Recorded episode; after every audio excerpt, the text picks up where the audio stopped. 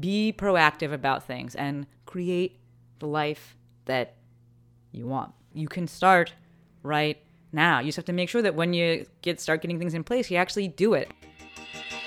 But if, if you're on the fence, why not give it a try? You can always take a perm job if you don't like it. Um, you can do anything for 13 weeks, um, and I think that you know if you're on the fence, just just give it a try. Growth always happens outside of your comfort zone. So if if you think these things sound a little bit scary, um, maybe it'll be good for you to go out and travel. Even like Julie said, if it's just for one contract, um, get out of your comfort zone, go meet some new people, um, explore a new area, things like that.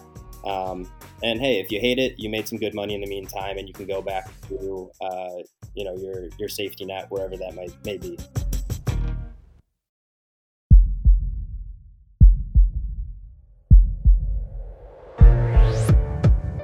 This is Maestro on the Mic, a podcast designed to help you change your mindset and your life. It is time for something new. Join host Dr. Shante Cofield, also known as the Movement Maestro, on a journey to see the bigger picture, Open your eyes. find your passion, and discover how movement unites us all. Let's get it popping. This is Maestro on the mic. I'm the maestro, and you're about to get maestrofied. Three, two, one.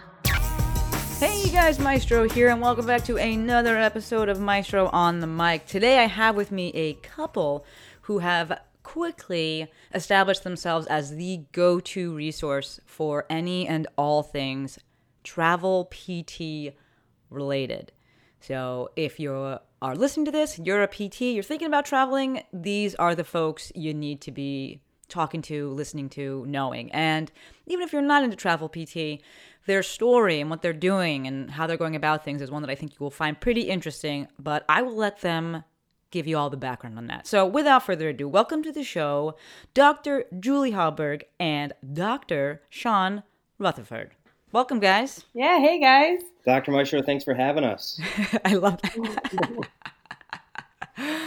so, we're going to jump right in. Sean, I'm going to pass the mic to you first because you've been doing a little bit longer. So why don't you tell the folks basically a little bit of your background? You went to school, you graduated, and how you got into travel PT. And then Julie, we'll get the same question for you. Absolutely, yeah. So uh, first of all, thanks for having us on. Uh, we're both big fans, and uh, you have some great guests. So the fact that you'd want us on is is very humbling. Um, but I am a physical therapist. I graduated from Nazareth College in upstate New York.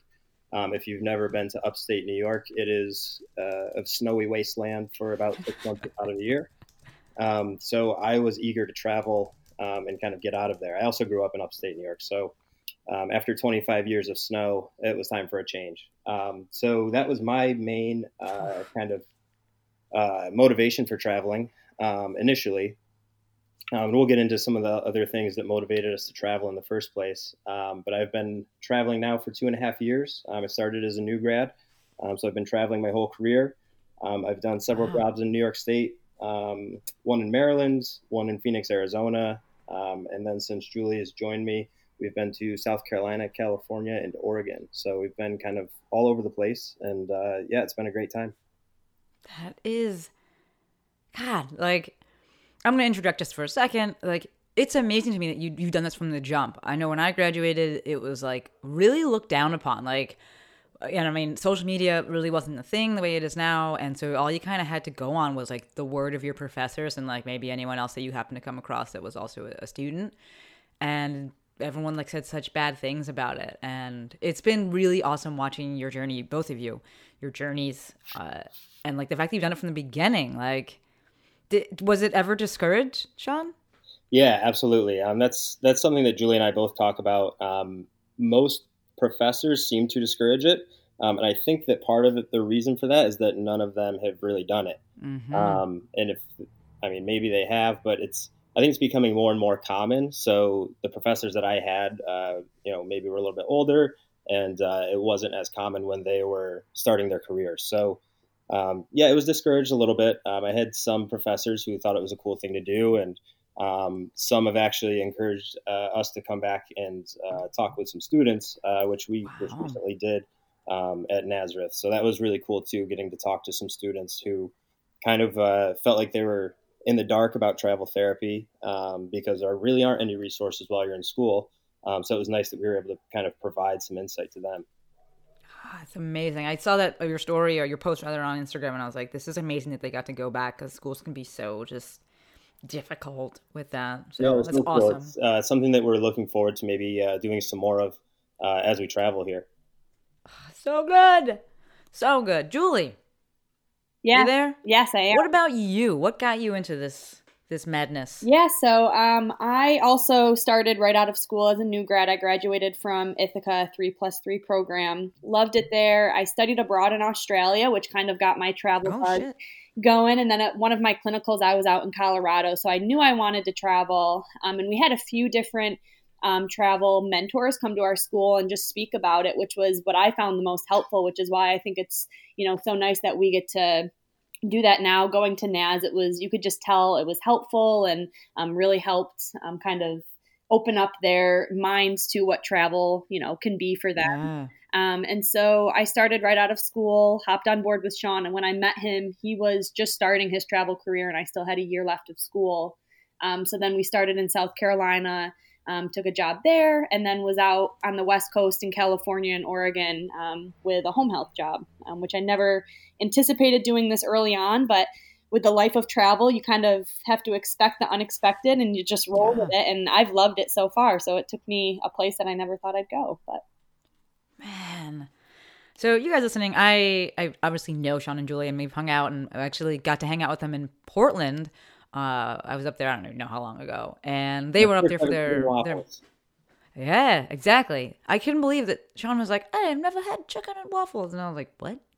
I was picturing like the dinosaur shaped chicken nuggets with some Eggo waffles, and it just was totally bizarre to me. So, the poor man's chicken and waffles. But no, we went to a really good place, and it was great. And it's it's been amazing to see that side of things. And like, oh, you can you can travel, you can meet people, you can your friends can come visit you. Like I, I see the value in this. Julie, I want to, I'm going to pop the question to you. How has it been traveling as a couple, both just, you know, as a couple and perhaps like getting jobs? You have to get two jobs now. Yeah, I mean, to start, we feel really lucky being able to travel together. That both of our jobs, as you know, PTs allows us to to travel. I think we both right now just love to bounce around and eventually we'll settle. But for right now, we love that our jobs are so flexible and allow us to travel together. Um, you know, it allows us to see so much of the country, and not many people can say they, you know, and what someone can do in 10 years of traveling, we get to do in, in a year. Yeah. Um, and so, and it's just so flexible taking time off together. And really, we can make our schedules um, for what fits our lifestyle with being able to to travel and be home for the holidays and um, you know see family and friends and make vacations kind of um, fit around our schedule. Um, traveling though as a pair is you know it also has its downfalls when it comes to finding a job. So finding a job you have to find two in the same location. Um, up to this point, we've been fairly lucky in finding two jobs um, with either the same company or just in the same area. Um, okay. But again, you just have to be more flexible with either setting. Like I said, I took home health and never thought I would this early on. So flexible there, but also with location. So sometimes you can't be as picky with where you want to go. Um, you kind of just have to see where a couple of jobs pop up. But if you find yourself a good recruiter, um, our recruiter has worked miracles for us. So she's she's been great. Did you guys stick with the same recruiter this whole time? You've bopped around, shop around. How's that work? So I've worked for a couple different companies. Um, I've actually been with the same recruiter now for a, about a year and a half, um, at least. I, actually going on two years. So um, once you find somebody that you're comfortable with and somebody who's uh, you know willing to put in work for you and uh, really uh, you get to know somebody, um, it's more of a team effort. Um, I think that really helps. One thing I will say about finding companies and finding recruiters, um, a lot of the companies are very similar. So we usually tell people that finding a recruiter that you drive with is more important. Um, and we also find it very important to go off of referrals from people that are already traveling, um, because then you know you're getting somebody that you can trust, somebody that uh, is giving travelers a good experience. Um, I've had uh, with some of the other companies I've worked with, I've had not the best experience um, from recruiters that were just kind of randomly assigned to me. Um, so we always recommend going through uh, recommendations from other people. so like even now, you know, we we shop around at different companies still. Um, our recruiter knows that we do that, and she's definitely open to that because she knows that it benefits us. And uh, we always just get recommendations from travelers that we know on Instagram or you know other people that we know. Yeah, mm-hmm. and it's you know even though I've been working with the same recruiter for the past year now since I graduated, we still every contract will um, talk to at least three, sometimes four different recruiters. Um, just especially as a pair, like you had talked about earlier, it opens up our opportunities and um, kind of the jobs that we can select from. So is you know our recruiter is very open to that. She knows that it's the nature of the job, um, and so I think um, just letting them know and being transparent that you're working with more than one recruiter. This is interesting, Julie. I want to keep keep in, keep going with this. For those of us, myself included, that don't do have never done anything like this. When you say shop around, what does that mean, and what exactly does a recruiter do? Yeah, shopping around. When you get that list of all the jobs open, it's like Christmas morning. You know, sifting through what jobs you have to choose from.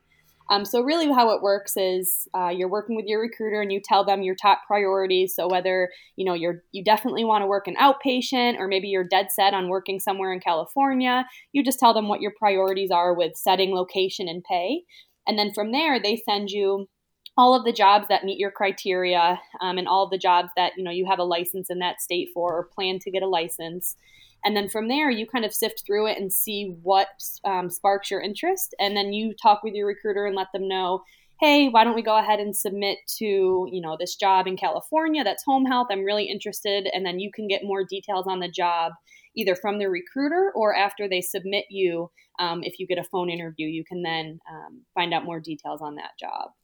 Um, gotcha. So, and so with different recruiters, different recruiters have different access to different jobs. Like, what is the what's the value in getting a different recruiter? They yeah, so like... different recruiters. Um, so some have the same jobs posted um, because certain jobs will post to a larger database that gets sent out to multiple companies.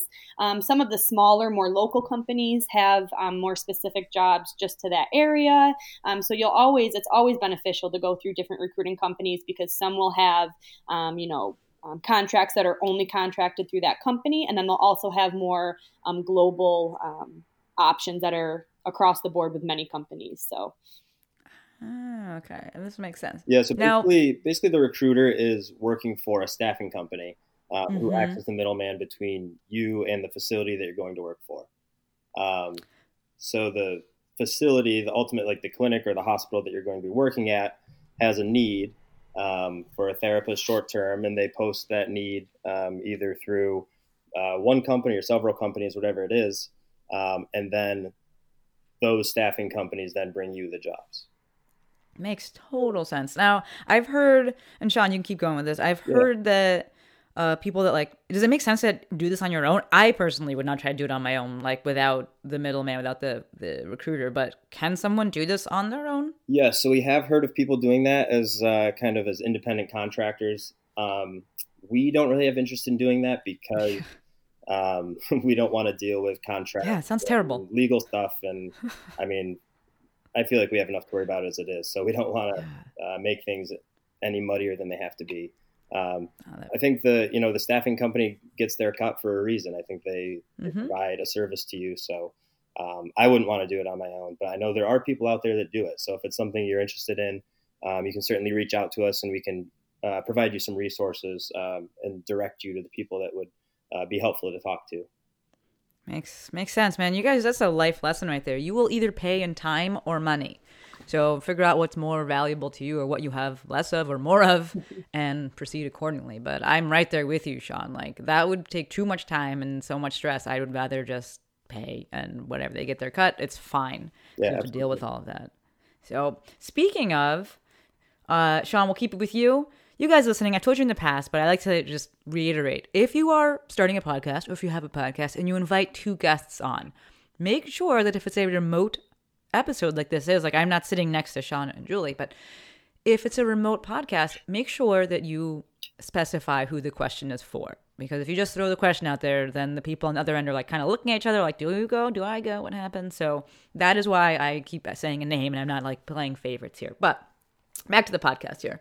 Uh, Sean, can we keep going with the kind of like icky, not so fun side of this in terms of like the licensing because it's like state by state. What do you do for insurance? Like these contracts, do you have to amend them? Can you get us give us some of the nitty gritty on that? Yeah, for sure. Um, so you mentioned licensing. That is definitely one of the downsides. Um, you have to be licensed in whatever state you're working in as a physical therapist.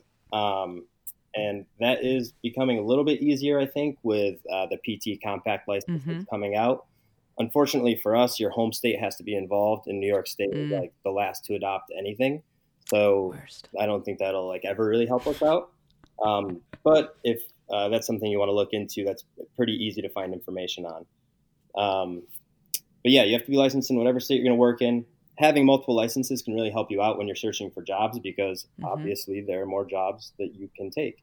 Um, there are some states like California that have uh, usually a lot of jobs. So um, we have our California license that usually opens a lot of opportunities for us. Um, at this point, I have eight licenses. So Oh my gosh. yeah, I've been through the process uh, quite a bit. One thing I will You have to pay for these? all they get reimbursed or is it Yeah, kind of so- expensive? so you pay for the license up front typically, and then it gets reimbursed when you take a contract. Okay. Um, so you save all your receipts. Um, even I, if I spend two dollars to ship something, I usually save the receipt Mhm. because a penny Yes. a penny, right? um, so one thing I will say about licenses is don't just go and get every license under the sun because you do have to pay for them up front.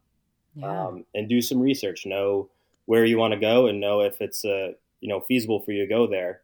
Uh, early on, I got a Utah license because the process was super easy. They were like, fill out this form and we'll send you a license, and it was fairly cheap. Um, and then as soon as I got it, I told the recruiter, and she was like, I have never seen a job open in Utah. yeah, there's negative five jobs there. Yeah, absolutely. So licensing can be a bear, um, but as long as you're on top of it and you kind of have an idea of where you want to go um, and where jobs are, you can kind of front load it and get ahead of it. Um, That's not bad. we try to start looking for our next assignment about a month out, uh, maybe six weeks before the end of our current contract. Okay. Um, and that also gives us time for licensing. So, for example, we were in California. We knew that we wanted to go to the Pacific Northwest. So we looked into Washington and Oregon, and we started both of those licenses uh, about four to six weeks before our contract in California ended. So Gotcha. that gave us enough time uh, to be licensed uh, for our next start date. So that was uh, very helpful. That's not bad. Yeah, That's not bad at all. yeah. Um, Julie, okay. I wanted to swing it to you. Go ahead, Sean. Something else to say there? Yeah, I was just going to say, as far as other downfalls, um, you know, depending on the person, just the uncertainty of travel therapy can be Mhm. uh, somewhat problematic. Right now, we're home for a month. Uh, we took a month off for Thanksgiving and Christmas, um, and we don't know where we're going next. So we uh, kind of have to Like figure that. it out um, fairly quickly here. Um, so there is some level of anxiety, more on Julie's end than on my end, but I was. That's actually. I was gonna be like, tell me more, Julie. Yeah, exactly. um, so, so some people handle that better than others, obviously. Um, but things typically have a way of working themselves out.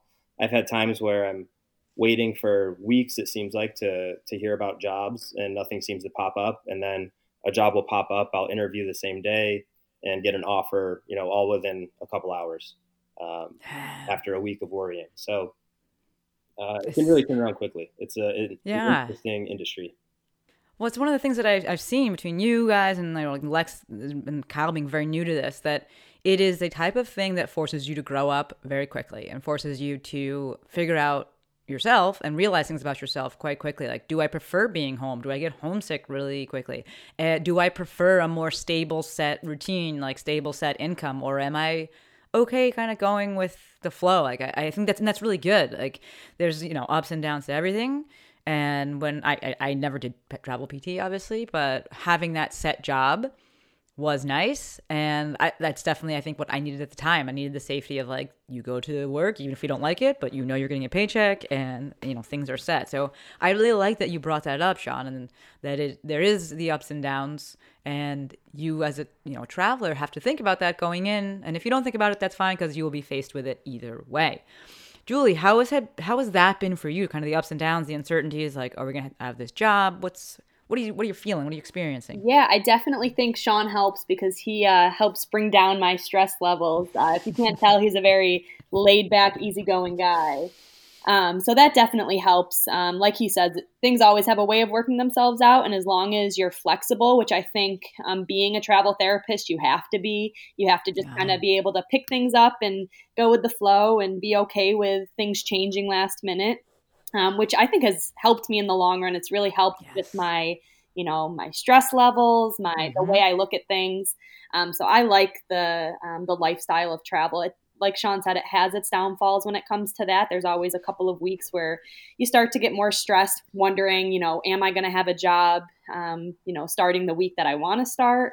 Um, but again, the um, the opposite side of that is travel PT. You naturally get paid um, higher than what you would a perm job, so it allows us to take more time off and have that flexibility to where worst case scenario we started a week later um, our pay um, you know helps us out with that because we can save up for that and kind of plan for that. So um, so so good. I got, I got two questions for you julie. One what is a realistic time frame for like getting a job? Like it's very different than when the set like the standard PT world, or so it seemed. And I'm, I'm kind of basing this off of watching Lex and go through, go through this. But what's like a and Sean just said like it could happen in a day.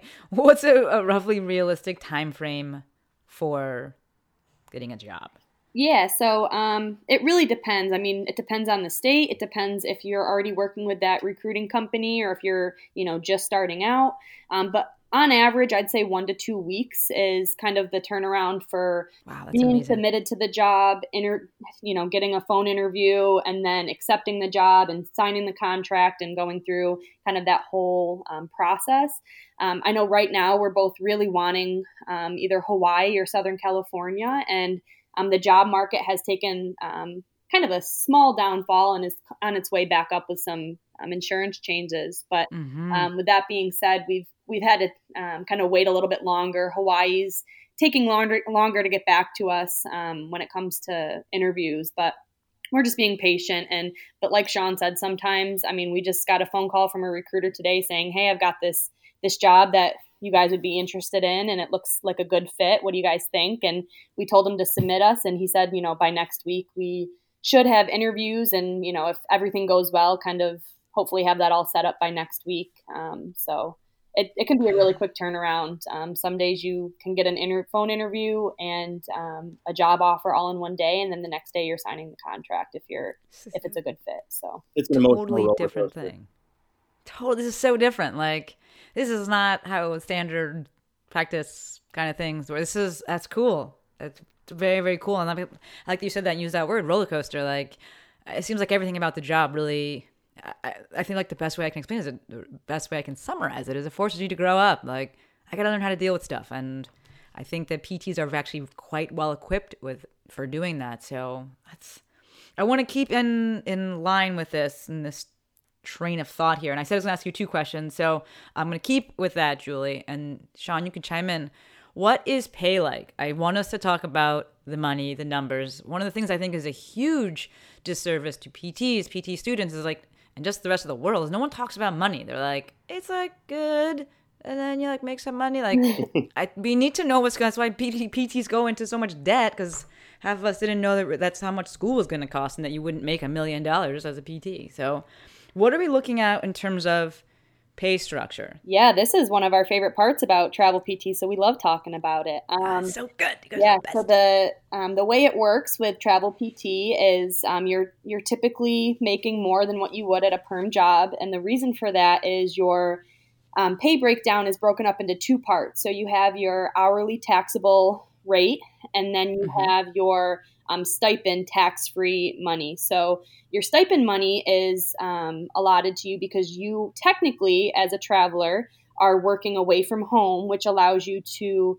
take that travel stipend because you should be duplicating expenses meaning that you're you have your tax home uh, wherever that may be and then you mm-hmm. also have your home away from home which you need to travel in order to work at whatever job you choose um, so we're able to take that stipend money and again there's it's your housing stipend your meals and incidentals and it's broken up into smaller pieces but in general you have that lump sum of money that's tax free um, which is i mean we love it Um, but there are stipulations with the government that you need to make sure you follow, um, so that way you're duplicating your expenses.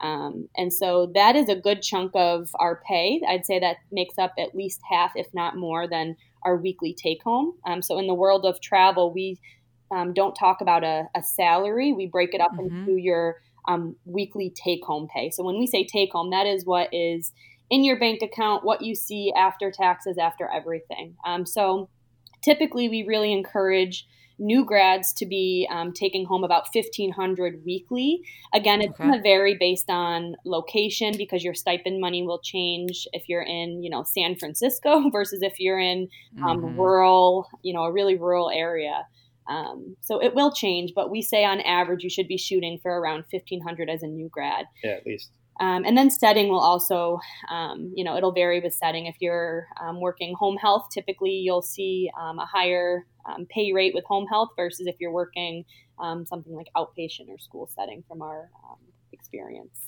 But, gotcha. And just, just to clarify, so if it's 1500 take home, what are you getting taxed on from that 1500 Yep. So it, again, the hourly rate will change. we typically take around $20 per hour for a 40 hour work week. Um, and okay. then that gets broken up, and that's your taxable rate. Again, that can change and vary based on the job. Um, so that's amazing. It's so low. Average, yeah. And then um, the other um, portion of that is the um, stipend money that you mm-hmm. and that's tax free. So. Yeah, so that fifteen hundred a week would be after taxes. Okay. Yeah. Got it. Um, and that's, Got it. that's typically, you know, we tell people to be um, at least fifteen hundred. So, I mean, we've seen jobs up to you know 2000 a week take home or even a little bit more than that um, so i would say that's a typical range 1500 to 2000 um, depending on where you are and do you have negotiating power with these contracts or is it kind of like this is what it is so yes and no um, you do have a little bit of negotiation power but um, at the end of the, the day a facility is offering a, an hourly uh, pay rate or bill rate, um, and that's what the staffing company is going to get. And then the staffing okay. company is going to take their cut and give you, you know, what they can. So um, sometimes you have a little bit of wiggle room. Um, if you have a recruiter that you trust, um, you know that they're going to offer you what they can upfront. Mm-hmm. Um, so mm-hmm. that's another benefit of having a recruiter that you really trust is you know that they're not trying to to hide money from you, um, so you don't really have to negotiate too much. That makes sense. Yeah. Sean, what about healthcare? Uh, healthcare, we insurance. There's a few things you can do. Um, you can take health insurance through your company, your staffing company, um, mm-hmm. because by the way, you are an employee of your staffing company, not of the facility technically. Oh, okay. So okay. your health insurance, uh, dental, vision, things like that would be through your staffing company. Um, so you can do that. Where that would get a little bit muddy is if you are going to work with company A for this contract, and then you're going to take two weeks off and work for company B um, yes, you could get insurance from company A and then insurance from company B, but what about that that period in between, right? Um, so in order to avoid that, we just went third party insurance. Julie's actually uh, still a youngster; she's on her parents' insurance. So I'm going to milk that for another six months yeah. before I do that. Julie, yeah. smart. So yeah, absolutely. If you have the means to do that, then do that. Um, but I yeah, I just have a third party uh, insurance. Um, that love it. I know I'm covered year round and yeah. I just have to pay a monthly premium and not really worry about it. You guys listening, all of you, third party, it's fine. Like it's incredible to me, and I I was guilty of this myself. Those golden handcuffs or whatever you want to call it, whatever the phrase is, that keeps people at jobs, keep that keeps young, healthy, never been sick, healthcare professionals in jobs that they don't like because they're like, but I have benefits. You don't even use them. You don't even go to the doctor. it's fine. You don't. And if some like think about it, the general population, they're going to the doctor. It's like either because they're throwing up, something's bleeding, or their back hurts. That last one we could take care of. So you guys can go. It's okay. You can go and pay for your own insurance, especially if you're young and you know single. You don't have kids. You don't have family. You guys can go and and get these third party insurers and be totally fine. So if you're listening to this and part of the reason you don't want to take a leap take a step away is because of healthcare. It's affordable and you can do this. So I'm glad that that's what you had opted for. And I'm glad, Julie, that you are also being smart and staying on your parents until you have to get out of off of that. Absolutely. I like it. Sean, question a little bit less uh, nitty gritty here. What about friends? I know you guys have each other, but you're traveling a lot. Like, is it hard to make friends in the new? Do you even bother making friends in the new places? Like, being away from home. What's that like? Yeah, so as you can tell, I'm very shy.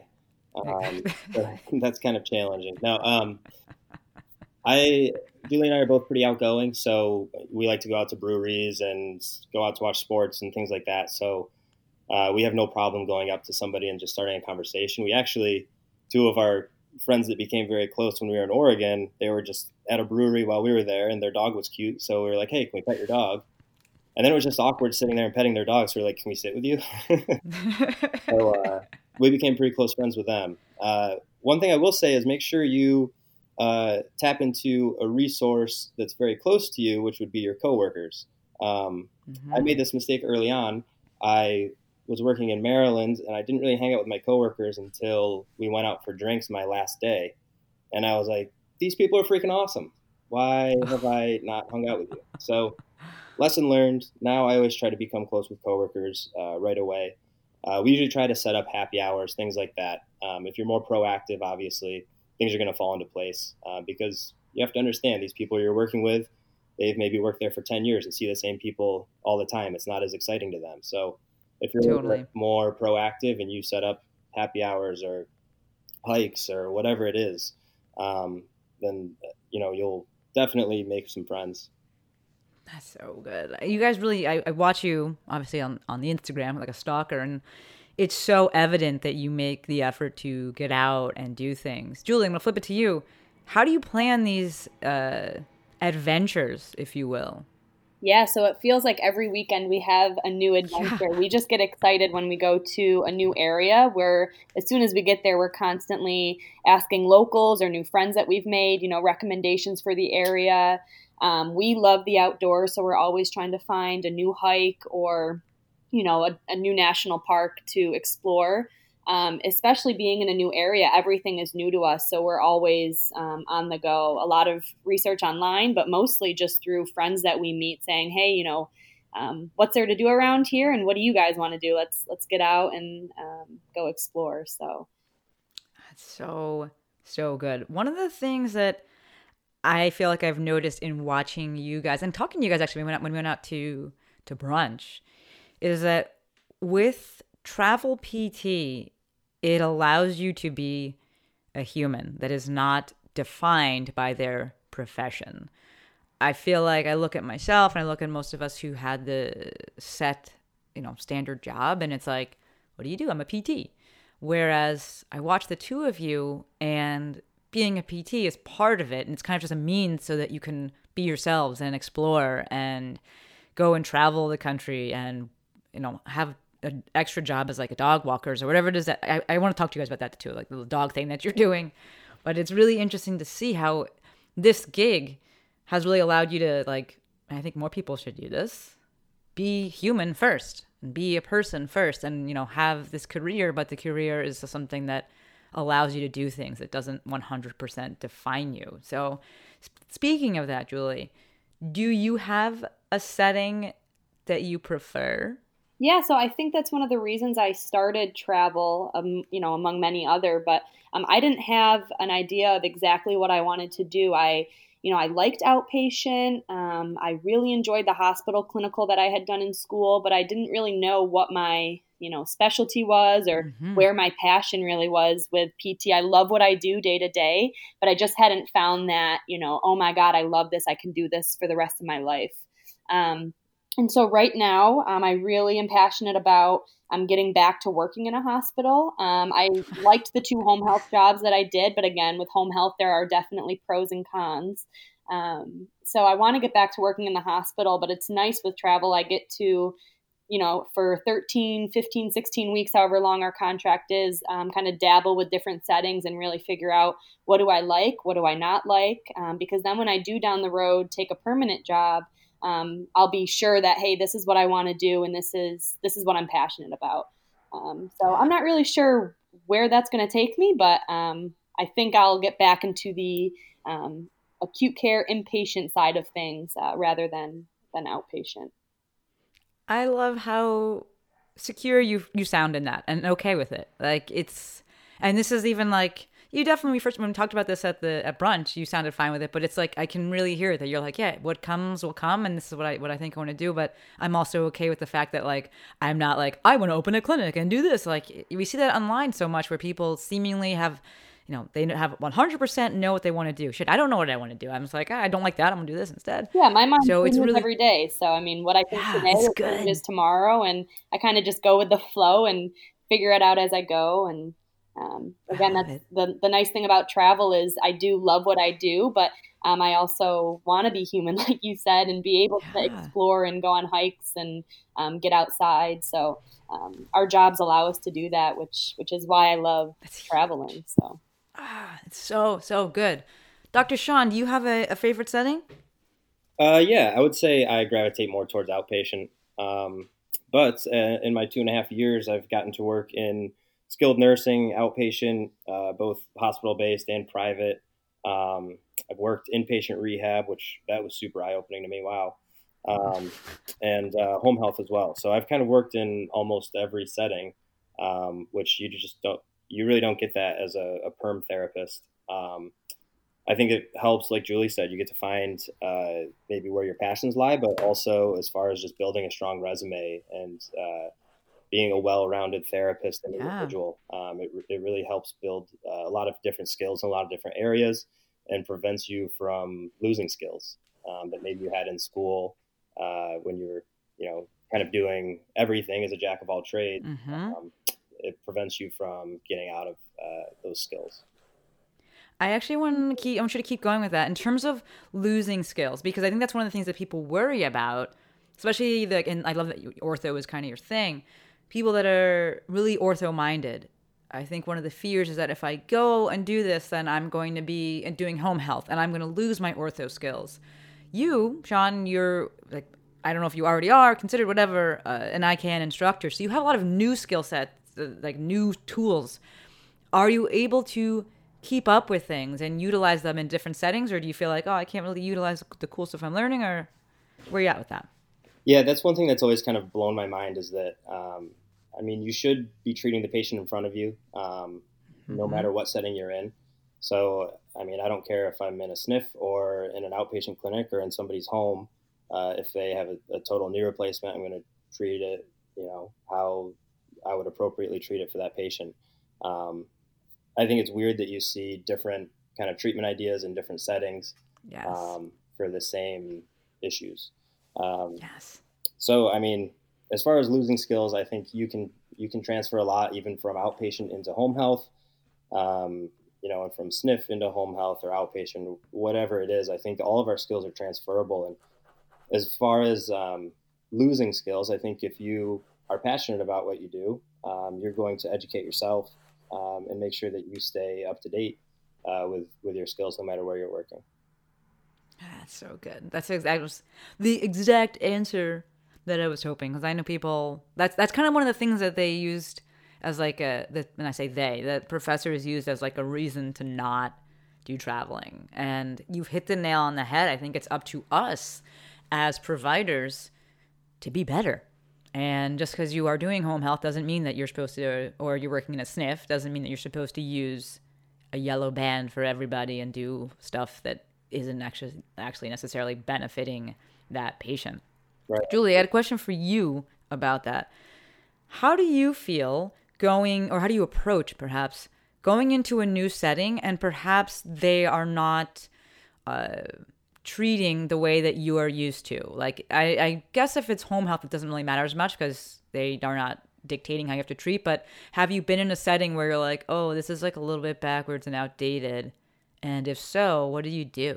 Yeah, so I think I've been, um, you know, really fortunate with the um, jobs that I've had since graduating. I worked in an outpatient clinic, and um, the other therapists that I worked with were phenomenal. Um, so I was really able to treat how I wanted to treat, and you know, not take that cookie cutter, stay on the table approach with outpatient that I think you see far too often.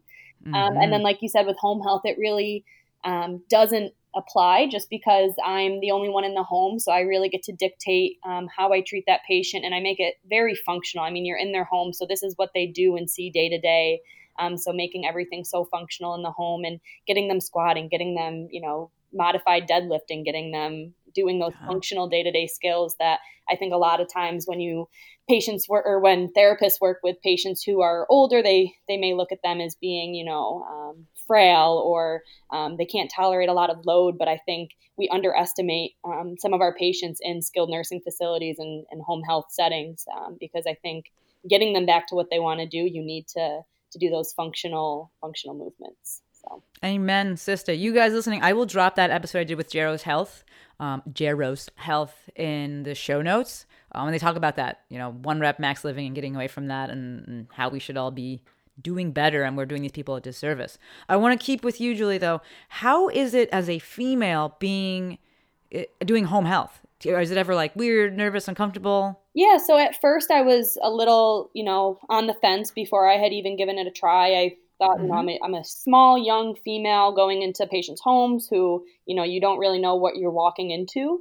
Um, but 99% of the time, all the homes that I've been into, they are just so appreciative that you're there. They're so welcoming and just, you know, their family, their, um, you know, their support system, they are appreciative that you're there. Um, in terms of safety, um, I if I ever feel un- uncomfortable or unsafe with the situation when I first pull up, um, both of my home health uh, supervisors have always said you never need to go into a home. You can at any point leave if you feel uncomfortable or if you feel unsafe.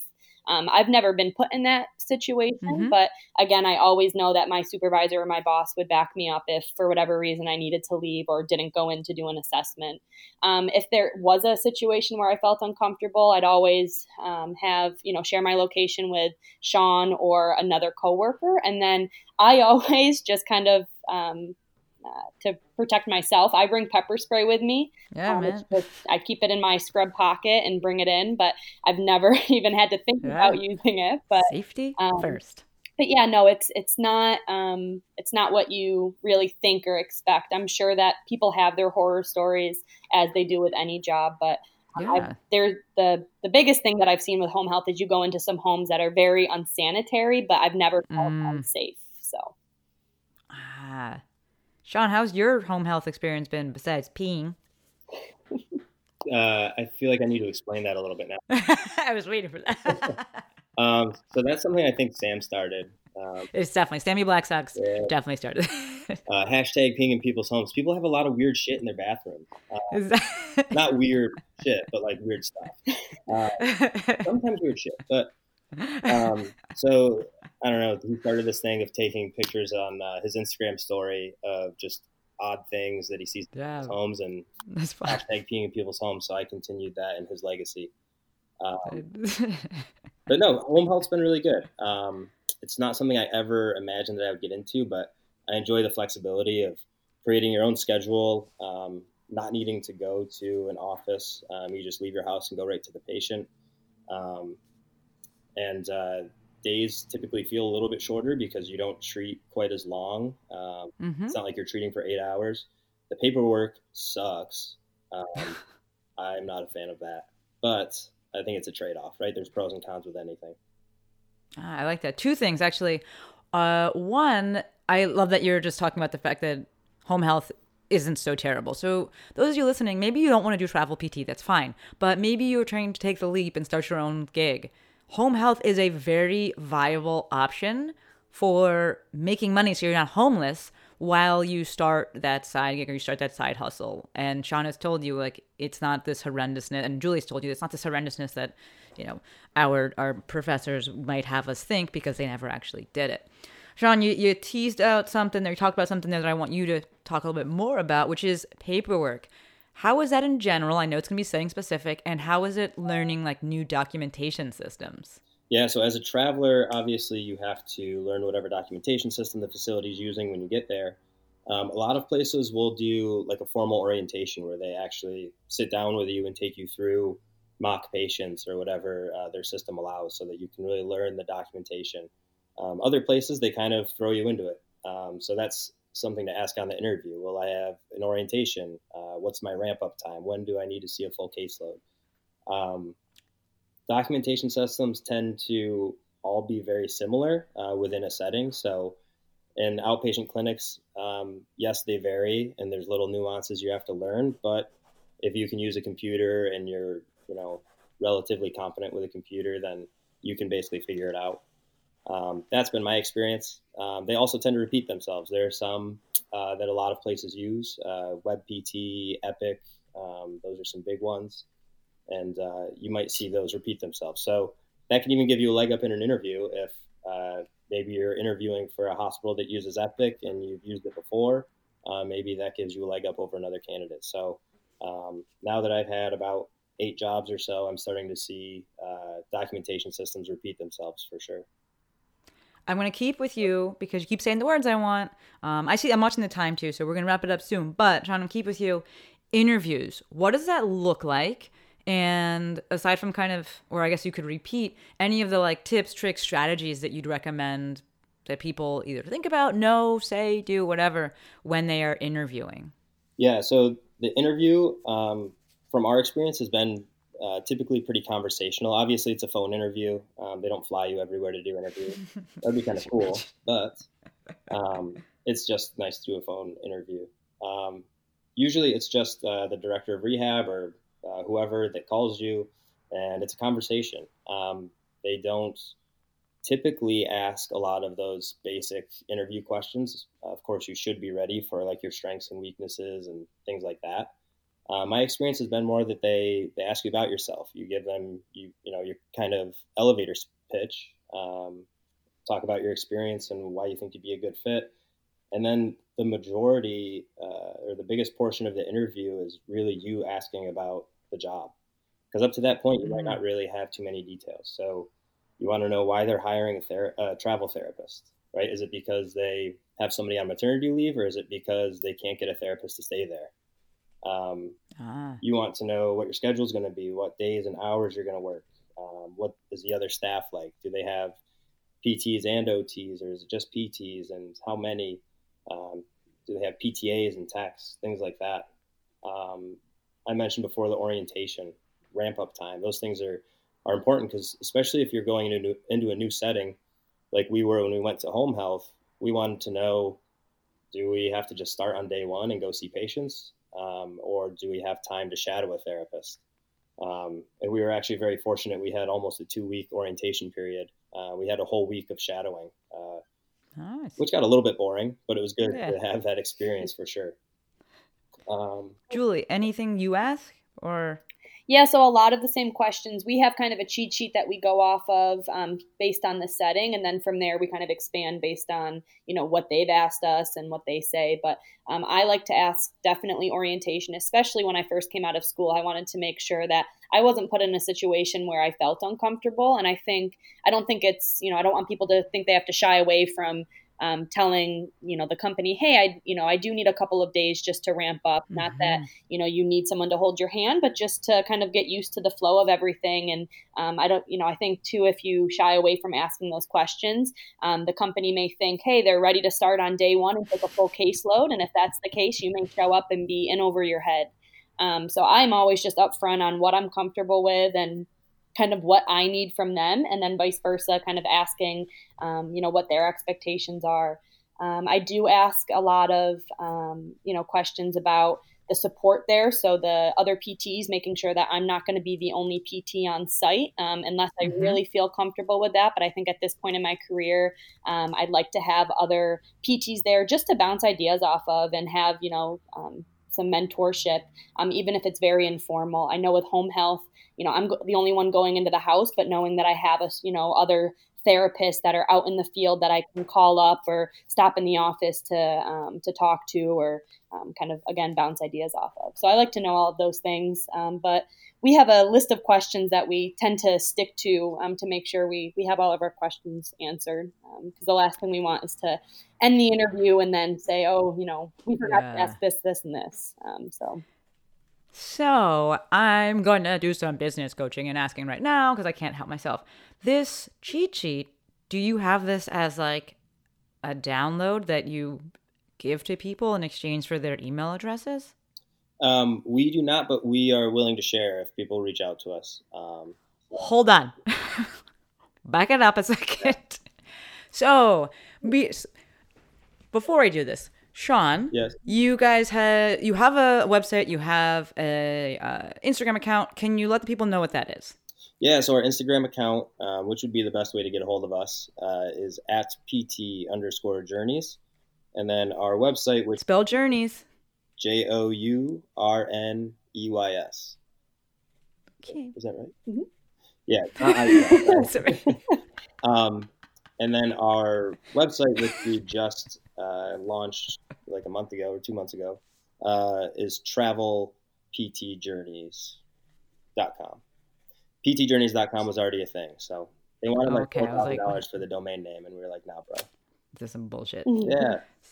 So on this website, you also have started a like list, uh, like a almost like an Angie's list for travel locations. Yes. Yeah. So the we have like an interactive map, so you can plot uh, places that you have been, which will help people uh, with things like housing and things like that if they're going to the same area. And you can also plot where you are currently, so that you can uh, meet up with people that are in your area. Beautiful. So if you guys are looking for the resource, that's where you're going to go. It will be in the show notes. Two things. One, Sean and Julie, what I would love to see you guys do is take that list that you have of questions and turn that into a PDF and then use that as your lead magnet to get people to opt into your newsletter that we talked about before. Yeah. Perfect. Yeah. Okay. So that's a really great download. That's a really great thing, you know, the, the exchange there. Um, you guys listening, you guys know I love digital business, and the thing you should be building from day number one is your email list. And one of the best ways to build your email list is with a free opt in. I'm sure all of you listening to this have opted into someone's list one way or another because you wanted something that they were giving away, some sort of download, some sort of PDF. It's usually the easiest thing shorter is better. So this is a perfect example of something that's a really valuable resource that they can give away in exchange for you opting into you giving them your email list so that you have contact. And of course, they don't spam you; they wouldn't spam you. Um, but there's a business lesson for anyone who's willing to listen. Uh, Julie, I want to keep with you because you who just said maybe Sean just said it. Either way, Julie, I'm gonna keep with you um, about the website you just created, you have a kind of resources on there for housing and such. What is that process like? Not the website, but just housing and furniture and when you're moving, how do you take stuff? And I know that you like to buy baskets. Like, what do you do? What do you do with this stuff? Sean told you that story, huh? so, um, typically we um, we take the tax-free stipend when it comes to housing because um, companies can provide um, housing for you. And again if if you're stressed out about housing maybe it's your first contract and you're unsure kind of you know what to do and you want to take the company housing you by all means can. We like to take the tax-free stipend because it's more money in our pocket and then we kind of get to pick and choose um, where we're living um, we've had luck with Airbnb, so we've stayed um, oh. at an oh. Airbnb for three months, and we just kind of negotiate with them um, about a lower monthly rate because they know that they're going to have oh, okay. three months. Um, and then we've also taken um, just short-term um, apartment leases. So we typically just call around and see what apartments can do in terms of a short-term lease. Some are, you know, very strict on six to twelve months. Some will have some wiggle room. Or um, when we lived in Oregon, we found a month to month lease option with this um, apartment. Um, both were unfurnished, so we got creative and we rented some furniture. We uh, got some furniture at the thrift store. We got our bed on Amazon. We kind of so had a hodgepodge of furniture, and of course, my um, unhealthy shopping at Hobby Lobby and Home Goods. Uh, I brought home a few baskets and decorations, to say the least. But right after we had a conversation about how we already had too much stuff, she comes home with a huge basket, and I was like, "What are you doing?" To throw our blankets in. But anyway, um, another option. Again, it's not an option for us because Sean is um, unusually tall um, but RV living. So a lot of um, you know friends that we have met on Instagram, and um, they do the RV life to where they everything they have and own is in their RV, and when they're ready to move to their next contract, they just drive away. And I think that does take away the stress of having to constantly pack up and move, and you know finding a new apartment and furniture and all of that. But Sean is just too tall for that lifestyle.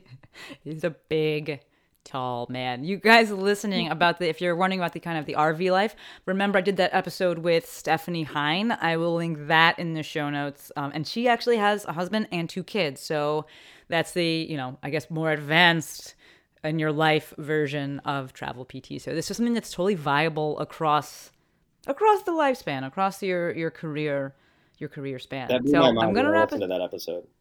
What was that? I said that blew my mind when I listened to that episode. Dude, right? Crazy. I she when I met her, I was like, "You have two kids and you're traveling and you live in this RV and they've done everything. Yeah, Like- that's amazing.